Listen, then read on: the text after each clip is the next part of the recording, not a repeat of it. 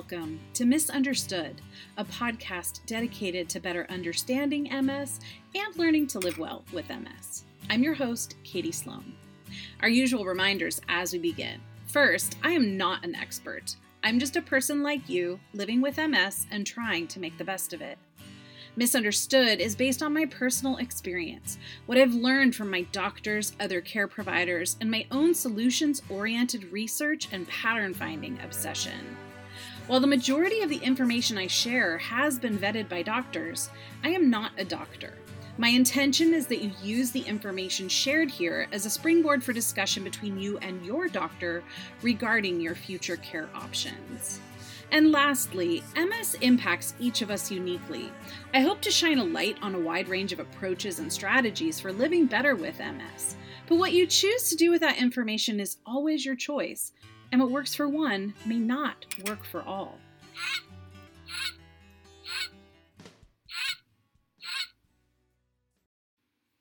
It has been a while. I hope this episode finds you well. I've been busy writing after my research filled staycation readathon and have a handful of episodes in various stages of development. So stay tuned. Lots of good stuff coming your way in the weeks to come. In our previous episode, we explored the healthy balance of selfish and selfless behaviors and learned how we can actually increase our ability to be more selfless by being just a bit more selfish in strategic ways. Taking care of ourselves so we can take better care of others. It's the idea of me so that we. Being intentional about when and how we choose to be selfish and selfless can help us lead a happy and fruitful life. But what happens when we don't have a choice about something that happens in our lives? Unchosen change can be rough. And one way that life with MS can be unpredictably tough in a way that others may struggle to understand is that it can seriously impact our vision. So, today we'll be looking at everything vision related for those of us living with MS. This is a very relevant episode for me, since it was my vision loss years ago that resulted in my loss of livelihood and subsequent disability retirement from coaching teachers, a job I absolutely loved and would have enjoyed until typical retirement age.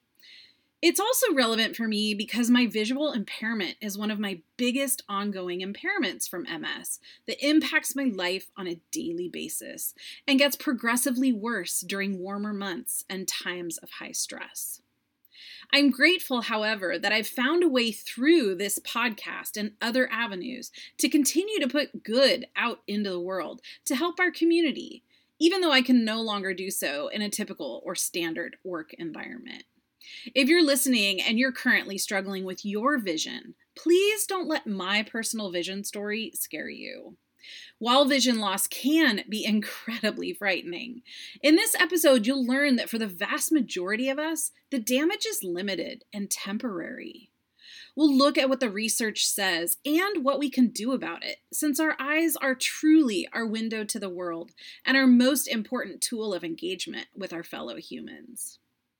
First, it's important to note that the research out there on optic neuritis as it pertains to MS runs the gamut.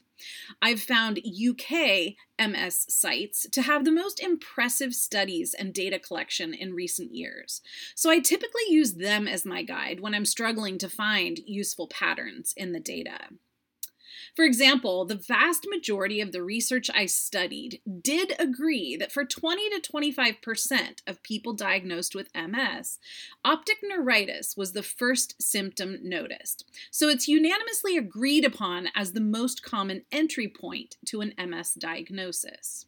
Some sources believe this number is as high as 50%. It's important to share here that if optic neuritis is the first symptom you've experienced, it might not 100% be a sign of MS. So, further examination and testing is often required. In other words, don't panic and make any assumptions, or rely on me or Dr. Google to diagnose your optic neuritis. This is important to note because often people, and even many neurologists, equate an optic neuritis diagnosis with MS, but that is not always the case. And people who experience optic neuritis without an underlying cause of MS have a much better chance of full visual recovery. Whereas optic neuritis, when associated with a diagnosis of MS, has a recovery rate that's not often quite as good and is more likely to result in some level of permanent damage. Because optic neuritis can occur in tandem with a variety of illnesses, it's hard to find reliable information that isolates the optic neuritis in terms of MS. This is why, depending on which sites you research, you'll see that most researchers believe that between 50 to 80% of people diagnosed with MS will experience optic neuritis at some point, and for many, it may be recurring over time. Some MS sites even state, and I quote one, that nearly everyone with MS will experience some vision problems, such as blurriness, double vision, or vision loss. Since many, if not all of us, will encounter this experience at some point, it's important to be prepared so that we can navigate it well and limit the damage we incur. So, if you're listening today but are not yet diagnosed with MS, it's even more important to share what you're experiencing with your doctor right away to better understand the underlying cause of your visual impairments. Before we go any further, it's also important to mention that while optic neuritis is quite common with MS, it can also be linked to other autoimmune diseases, as well as fungal, viral, and bacterial infections including but not limited to Lyme disease, lupus, meningitis, measles, chickenpox, herpes, mumps, and mono. It can also be linked to respiratory infections like pneumonia. Yet again, this is why it's so critical to get help from a skilled specialist right away, since the optic neuritis could be caused by a wide variety of culprits. So, let's zoom in and take a closer look at optic neuritis. What on earth is it? What happens? What does it feel like? Is it permanent? Why is it so commonly associated with MS? What can I do about it? These are all great questions that we'll answer together today. Optic neuritis is the name for inflammation of the optic nerve, which is the nerve that carries important messages from the eye to the brain, and from the brain to the eye. Optic neuritis most often presents itself gradually through demyelination of the protective coating on our optical nerve over the course of a few days to a week. For some people, it can develop much faster in just a few hours or even overnight while sleeping. As MS progresses, so too does demyelination, which often means we are no longer able to recover to our fully normal state once in recovery. It is normal for our vision to deteriorate as we age. MS just makes the steady decline a little or a lot more sporadic and unpredictable. Just as MS is annoyingly variable in that each of our experiences is largely unique from what our brothers or sisters with MS experience, optic neuritis is quite similar in that the impact optic neuritis can have on our vision can range from just slightly annoyingly blurry to complete loss of sight. It most often impacts just one eye at a time, although it can affect both, either concurrently or different eyes for different episodes of optic neuritis. Since optic neuritis and visual disturbances are common for those of us with MS, it's important that we know about them so that we can make the best choices regarding our ongoing care. Optic neuritis can be quite minor or quite severe. Understanding what we might encounter helps us to know what to do when we do experience them and can help prepare us for any potential permanent limitations. Most of you likely understand that with MS, our body attacks and damages the myelin sheath that protects and insulates our nerves. Damage to these nerves disrupts communication between the brain command central and other parts of our body, disrupting our normal function. When our nerves are damaged, we experience a wide range of symptoms. And when that damage occurs to the optical nerve or pathways that control our visual function, the result is vision problems.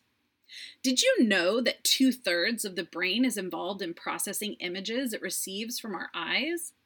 While MS gratefully usually impacts areas of the brain that are not associated with visual processing, that's still an awful lot of brain real estate that could sustain damage and negatively impact our visual ability.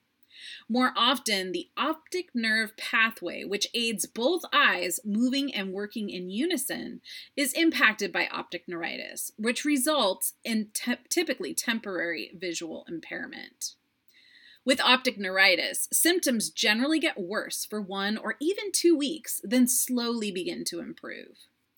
80% of optic neuritis patients start to experience marked improvement within three weeks, and most people are able to achieve mostly normal vision within two to six months of an acute episode. Only 10% remain without any improvement after five weeks. The more severe the attack, the poorer the outcome, and the greater probability for more permanent impairment. It's not unusual for people to continue to recover for a good year after the onset. About 50% of people experiencing optic neuritis will experience it again within the next 10 years, so it's wise to be educated about ways we can protect our vision, which we'll get into in a little bit. There's also evidence stated in Dr. Malik's article entitled Factors Associated with Recovery from Acute Optic Neuritis in Patients with MS, published in Neurology magazine, that states several interesting study statistics worth sharing. The first is that severe optic neuritis is more common, 48.2%, while mild optic neuritis was more rarely observed, 11.1%.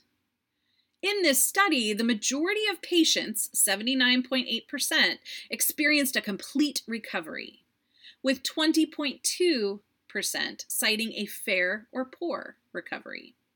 Men showed slightly worse levels of recovery, and while steroids are often utilized to assist in the recovery, the evidence of impact remains inconclusive, although intravenous steroids showed more promise than oral steroids.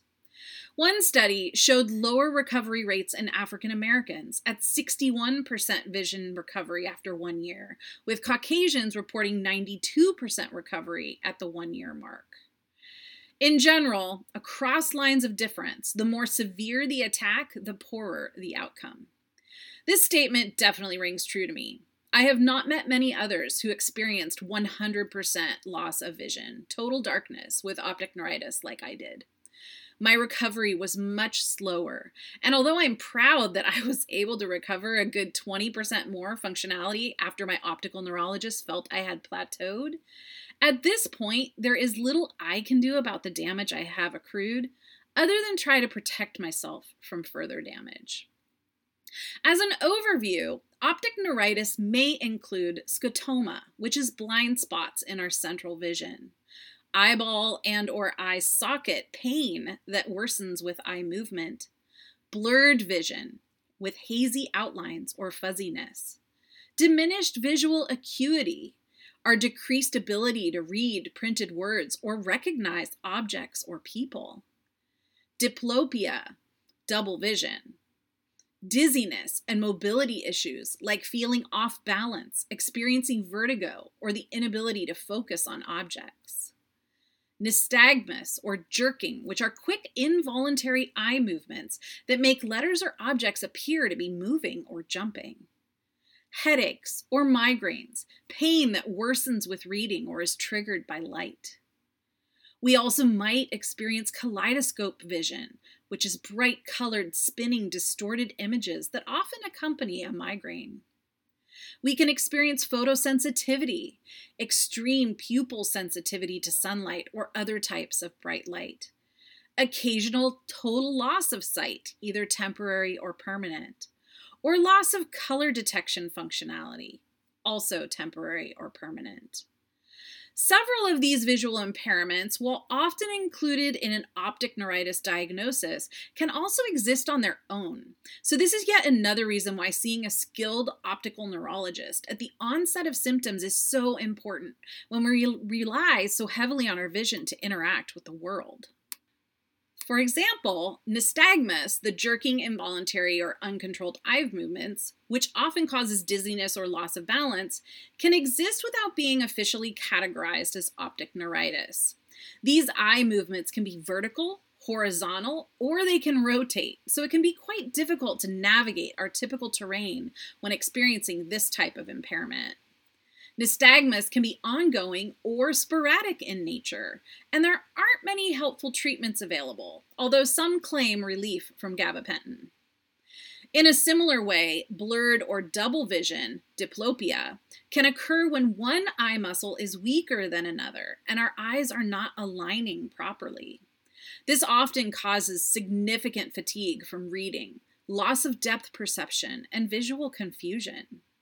Diplopia is common once MS begins to affect the brainstem, since it is the brainstem that helps to coordinate eye movement and keeps the eyes working together in harmony. The muscles that move our eyes are controlled by our cranial nerves that pass through the brainstem. And when our eyes send different messages to our brain, we get confused and see two images instead of one. Sometimes they appear side by side or are sometimes stacked vertically. Gratefully, diplopia can resolve itself fully and spontaneously disappear.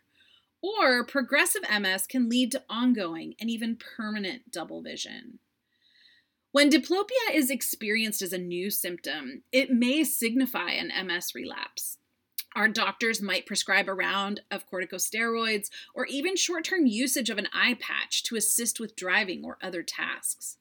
There are even special lenses known as prism lenses that may be helpful for ongoing cases of severe diplopia. Beyond optic neuritis, diplopia, and nystagmus, there is also NMO, or neuromyelitis optica. According to my optical neurologist, it's critical when experiencing visual impairment for the first time to have this carefully checked, since optic neuritis and NMO can manifest similarly, but vary significantly in both seriousness and treatment. So, again, this is a time where Dr. Google or a Facebook group is not the best place to get reliable care and treatment advice. Briefly, neuromyelitis optica, or NMO, is a central nervous system disorder that primarily affects the eye nerves, hence optic neuritis, and the spinal cord, myelitis.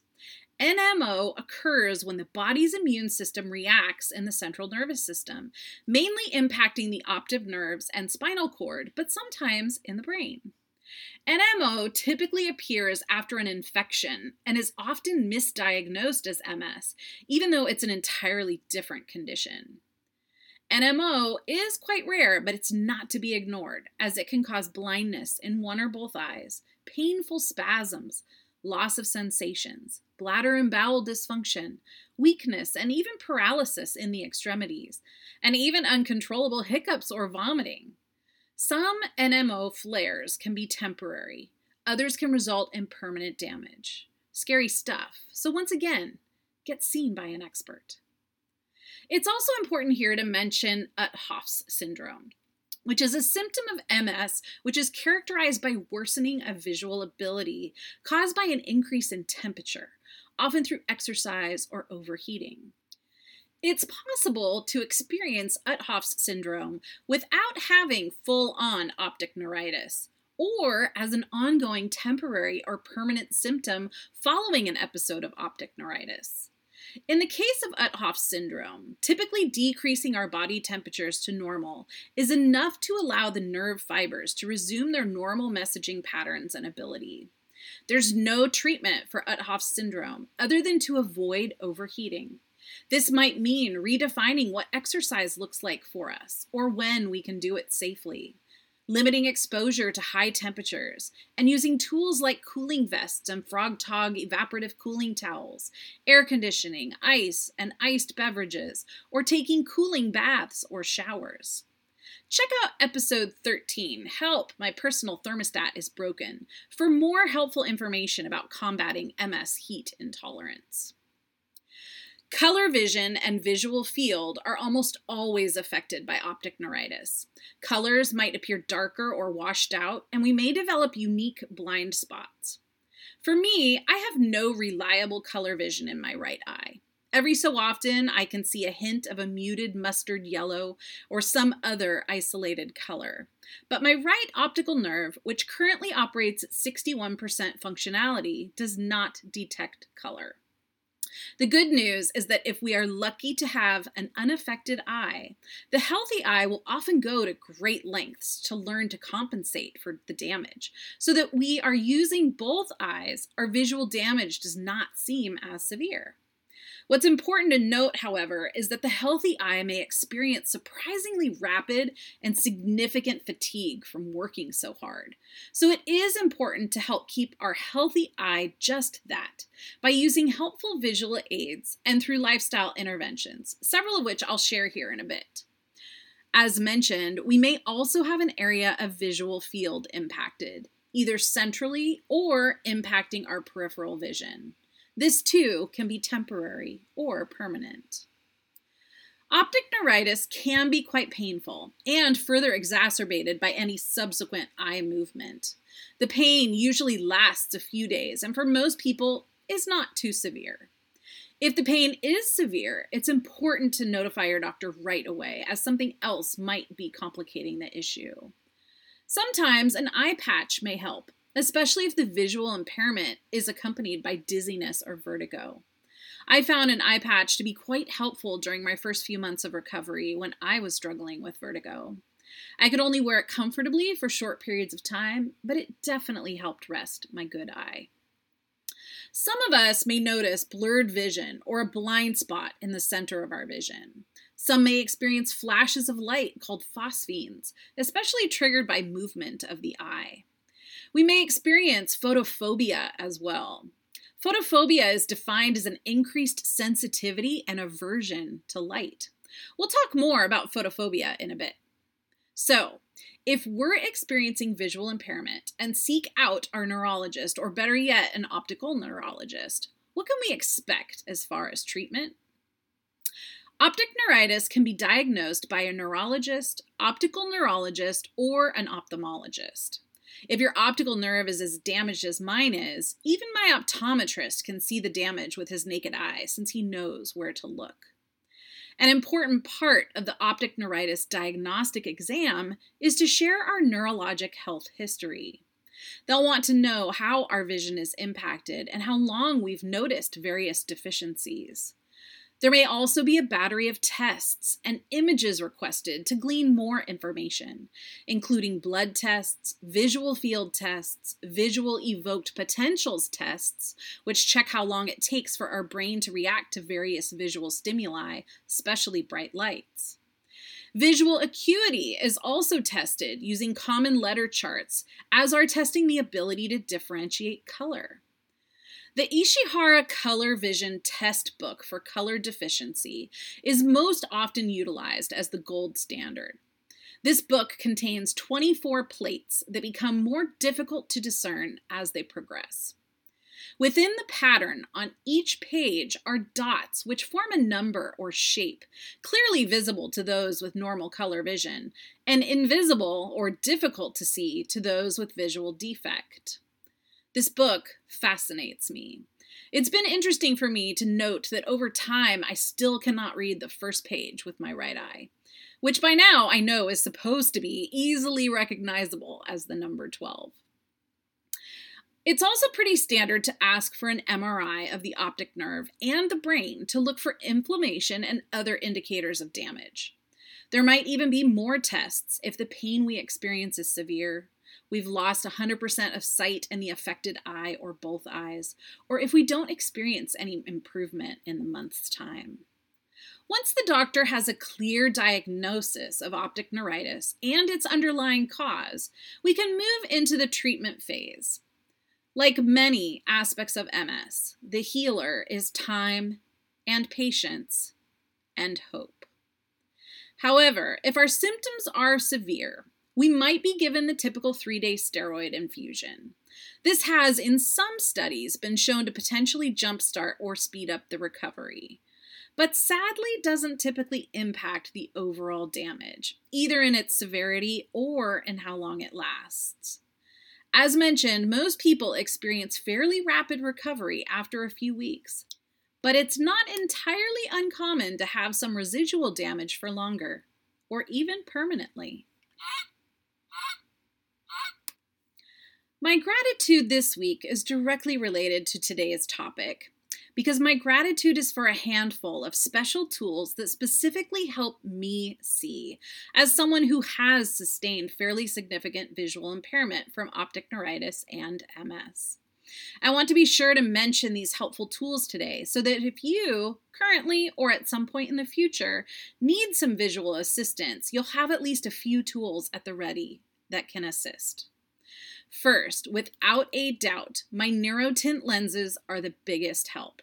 These are prescription lenses in Ray-Ban frames that block the specific light frequencies that cause me pain and limit my ability to see safely. Ask your optometrist about them. My optometrist had an entire binder full of lenses for me to try, so I could find just the right tone for my personal protection needs. I wear these lenses during the daytime at the first sign of any visual disturbance to prevent them from getting worse. For me, the first sign can be double vision, gray or brown blotches, prismatic effects, migraine, extreme pressure and pain in my eye socket area, or what I affectionately call my multiple fonts vision. This is a phenomenon I haven't been able to find much about, so I'll briefly describe it here. When trying to read, parts of an individual letter or word may look different to me than the rest of the letter or word. So, for example, taking the letter S, the top part of the curve may appear to be in bold font, yet the first bend below it may appear in grayscale, italic, or be completely missing. This forces my eyes to work extra hard to identify each letter and word. You can imagine it makes reading at times quite tedious. The NeuroTint lenses soothe my eyes and help them return to my normal vision sooner than later. That is, if I catch the eye fatigue early and can limit future exposure. I wear these glasses religiously after dark for any TV or tech screen exposure and find they also help me get ready to sleep, in addition to soothing my tired eyes. I should also mention it was recommended by my optometrist to get anti glare coating on both the exterior and interior of the lenses. And that really helps if you likewise suffer with light exposure sensitivity. If you don't yet require prescription lenses, you can purchase FL41 lenses on the cheap through Amazon and achieve similar relief. The more expensive ones, like the TheraSpecs Audrey blue light glasses for migraine and light sensitivity for $119, were my favorite until my vision deteriorated to the point where I needed to have my vision prescription present within the NeuroTint lenses. In my research, I did come across some evidence that green lenses can also help with some types of light sensitivity. But I have no personal experience with those and can only vouch for the lenses I've tried, which tend to be more in the raspberry to blackberry color range, more in line with Serengeti driver's lenses or Maui Jim's rose colored polarized lenses. When experiencing optic neuritis, for me and many others, the pain is deep behind the eye and near impossible to soothe. The second product I'm grateful I've found are Sleep Monkey eye masks. These eye masks, albeit a bit costly on Amazon at $29.99 a piece, are worth every penny. And the first ones I bought years ago are still in the rotation. They are machine washable, ensure total darkness, are a soft, smooth, cooling, wicking fabric as to prevent overheating at night, and they are fully adjustable, which is a really important feature because depending on the level of pain I'm experiencing, I've found gentle to firmer pressure helps relieve the pain substantially. I wear one every night now and have for years. I even put one in my emergency go bag since we live in a high fire danger area, since I can't imagine ever going without my sleep monkey mask, even for one night. It's an integral part of my nightly restorative sleep routine. I also really love my helpful lights. First, the Night Owl Book Light. This small, rechargeable via USB clip on amber light allows me to continue reading most days after dark in a safe way. $17.99 for a two pack on Amazon. In a similar way, I also use my Le Power desk lamp daily. This LED adjustable neck lamp offers three color modes and five adjustable brightness levels. I bought this lamp several years ago for $19.99 on Amazon. Such a bargain. In addition, I love our smart lights in our home. These simple lights are easy to install and operate via app on your smartphone or through verbal connection to Google Home or Alexa. These lights can be adjusted in color and intensity. I set mine to 15% intensity and the color chocolate. Eric set up the home routine so they turn on automatically at dusk. And you can get a set of two color changing smart bulbs on Amazon for $16.99. Another device that helps me a lot when my vision gets bad and I'm experiencing pain is Magic Gel's headache and migraine relief cap. This stretchy cap that goes over your eyes and head offers cooling relief.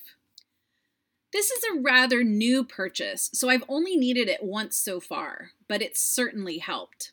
At $32.99, it's well worth having in my freezer, so it's handy when I do need it. A newer tool now available on Pages or in Google Suite is being able to customize the background of our electronic documents to a more soothing color. So the background is not a painful bright white, which can be very difficult to look at, especially for sustained periods of time. This simple change has taken so long to come about, but I'm so grateful for it. Since I prefer to type, since it's much less taxing for my hands, which have also sustained damage from MS, this tool allows me to do more work for longer on my computer safely. Finally, for me, the last item I want to showcase and express gratitude for today are my essential oils. Essential oils help me tremendously with my eyes, especially peppermint, although I sometimes find PastTense blend helps too if a migraine is accompanying the visual disturbance. When I use peppermint essential oil to help my vision, I use it in two ways. First, I apply it neat. Sorry, that's my inner bartender lingo. Shall we say I apply it straight, high quality peppermint essential oil onto my scalp topically as close to the area where I'm experiencing internal pain as I can get. Keep in mind, you'll want to maintain a fair distance from your eyes as peppermint is quite a strong smelling oil. Also, I'd be remiss if I didn't mention that you always want to be sure you're using a 100% pure peppermint essential oil to be safe, like doTERRA, that is third party tested and sustainably harvested. So make sure you're purchasing something that's safe. This is especially important when using essential oils internally or with kids or pets. And the second way I use peppermint for my vision is by popping two peppermint beadlets in my mouth and taking slow, deep breaths in and out of my nose and mouth. When I do this, the topical and internal peppermint battles the inflammation from both directions and causes intense sinus drainage, which leads to pretty timely relief of both pressure and pain. I'm grateful I have found these helpful tools. And I'm also grateful that my career as an educator taught me how to search for creative solutions to my problems. After decades of implementing modifications and accommodations for my many students with various needs, I am now able to take better care of myself as a result. And that has made trying to live well with MS so much easier. I am hopeful that some of these tools will help you if you ever find yourself in need of them. Before we delve into a few more solutions, I want to spend a little time specifically looking at photophobia, since this is an ongoing struggle for myself and a number of dear friends of mine who also live with MS and have experienced one or more episodes of optic neuritis. Photophobia, which, if you recall, is defined as an increased sensitivity and aversion to light, is quite common for people who have experienced optic neuritis. You may have noticed in recent years that there are now often warnings that show up on screen, typically near the rating and rating rationale at the movies or when watching a show on TV, to caution photosensitive viewers. Photosensitivity can also be linked to migraines, cataracts, or eye injuries, in addition to optic neuritis. The good news is that even though severe cases of photosensitivity can be tough, there are ways to minimize the pain and other limiting symptoms to make life a little easier.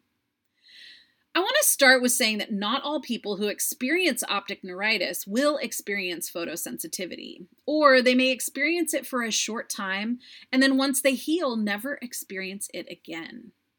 According to the research, those who have experienced visual impairment and light sensitivity prior to an MS diagnosis and episode of optic neuritis are more susceptible to experiencing greater impairment, and as our MS progresses, will also be more likely to experience more serious vision disturbances.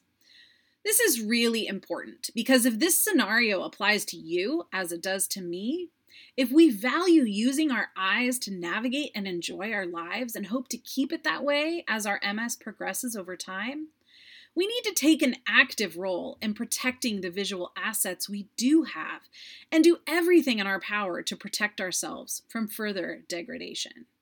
So, we know photosensitivity can be serious, but what does it feel like to have photosensitivity? For each of us, it can be different. It can be a minor nuisance or a major limiting factor in our lives. For me, I have been told I have fairly extreme sensitivity to light. I'm not surprised now that I know more about MS and visual impairment. I have had light sensitive eyes since I began teaching in my early 20s in classrooms with fluorescent lights. Before my MS diagnosis and personal experience with optic neuritis, I just needed to wear sunglasses outside, and I was fine. But experiencing optic neuritis changed my eyes significantly. I will continue to share openly about my personal visual impairments throughout this episode, but please, rather than letting my experience scare you, dear listener, please know that I share the following with the intention of calming you all, so that you know that even if you ever experience damage as significant as mine, You'll rest assured knowing that there are tools to help us maintain a near normal life in many settings. I do have to wear special neurotint lenses and a visor to be able to safely shop at Costco without incident. We also plan our shopping trips carefully so we're in and out in 30 minutes tops. But even with these tools in place, I can no longer shop at Walmart, Target, or Albertsons, as their ceilings are much lower and their fluorescent lights are simply too bright, which causes intense pain and visual deficiency within minutes.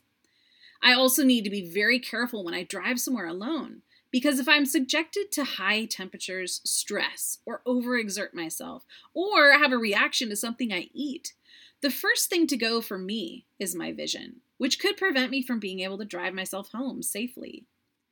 With photophobia, it is also common to sense even moderate lighting as unbearably bright, to be light averse, and to see bright colored spots, even when our eyes are closed. Or get this, even when we are in the dark, which can be quite unsettling.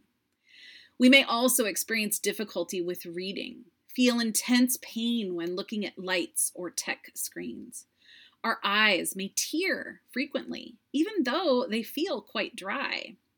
We may experience pain around our eye sockets or forehead and spend a good part of our waking hours just wanting to close our eyes for relief. Oftentimes, photophobia is accompanied by fatigue, nausea, or migraine, with intense pain and pressure around the eyes and forehead. Migraines, in fact, are the most common cause of recurring photophobia, but it can also be caused by severe fatigue, trigeminal neuralgia, neuropathy of the face, head trauma, or even fibromyalgia. Photophobia can be most extreme for people with light colored eyes, since their eyes naturally let in more light. People with cataracts, glaucoma, or retinal detachment can also experience photophobia since the retina functions as a light detector. Some common medications, like ibuprofen or naproxen, can trigger a photophobic reaction, as can some behavioral issues such as anxiety and depression. Many people who live with autism are also hypersensitive to surrounding stimuli, including bright or sudden lights, or even unexpected noises or sensations. The trigeminal nerve, which controls our eye and face sensations, can also play into photophobia. Severe photophobia can result in sudden changes in visual acuity, which can be quite problematic. For example, if you experience photophobia while away from home and then lack the ability to safely drive yourself home. If your doctor believes you may be experiencing photophobia, they will test for eye movements, visual acuity, pupil dilation, retina nerve and blood vessel functionality, and also check for cataracts, glaucoma, and blood vessel diseases. They may measure eye fluid pressure, obtain special images like MRIs or X rays, or collect blood to help identify potential infections, inflammation, or any hormonal irregularities.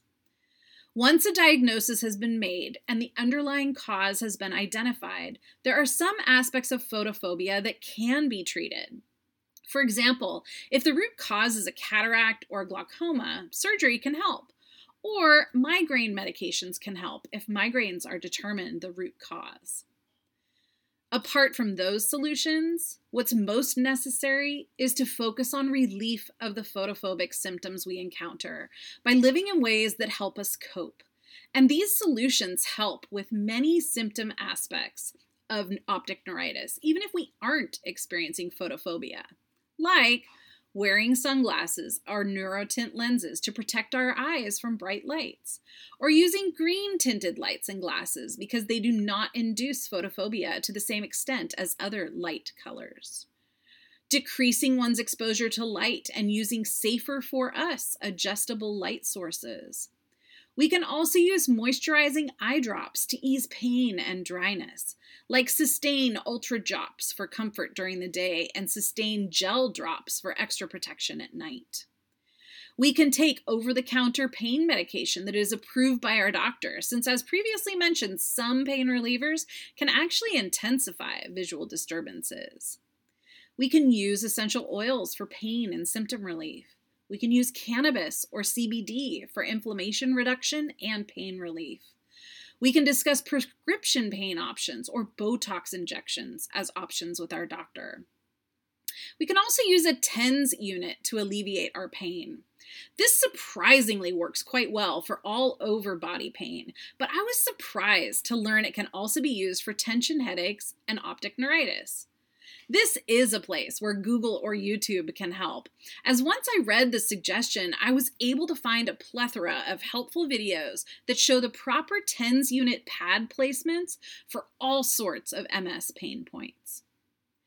We can also utilize smart lights that can be adjusted by color and intensity. As I mentioned, mine are set to 15% chocolate, which is a soothing amber orange color, and they go on automatically at dusk. Eye patches can help, especially when experiencing balance struggles, vertigo, or double vision. There are some great shops on Etsy that make beautiful eye patches. We can utilize tools like audible.com to reduce the strain on our eyes and give them a rest from time to time. We can use supplements like Ruta Graveolens or Visionex for eye strain if our doctor recommends it for us. We can schedule breaks every 20 or 30 minutes when doing work on screens to periodically rest our eyes. We can ensure we get adequate restorative sleep so that our eyes get maximum recovery time each night and start each day at their best capacity. We can change our settings on our phones and other devices to dark mode or turn down the intensity, increase the contrast, or customize the background to meet our unique visual needs. We can also backlight our TV. Some companies embed this feature, often called Ambilight, but you can also purchase a simple kit to install on the back of your TV, like the Govee TV backlights. These USB powered strip lights have 32 colors and are fully programmable for your comfort or even able to sync with music. We can use magnifying lenses to help us read.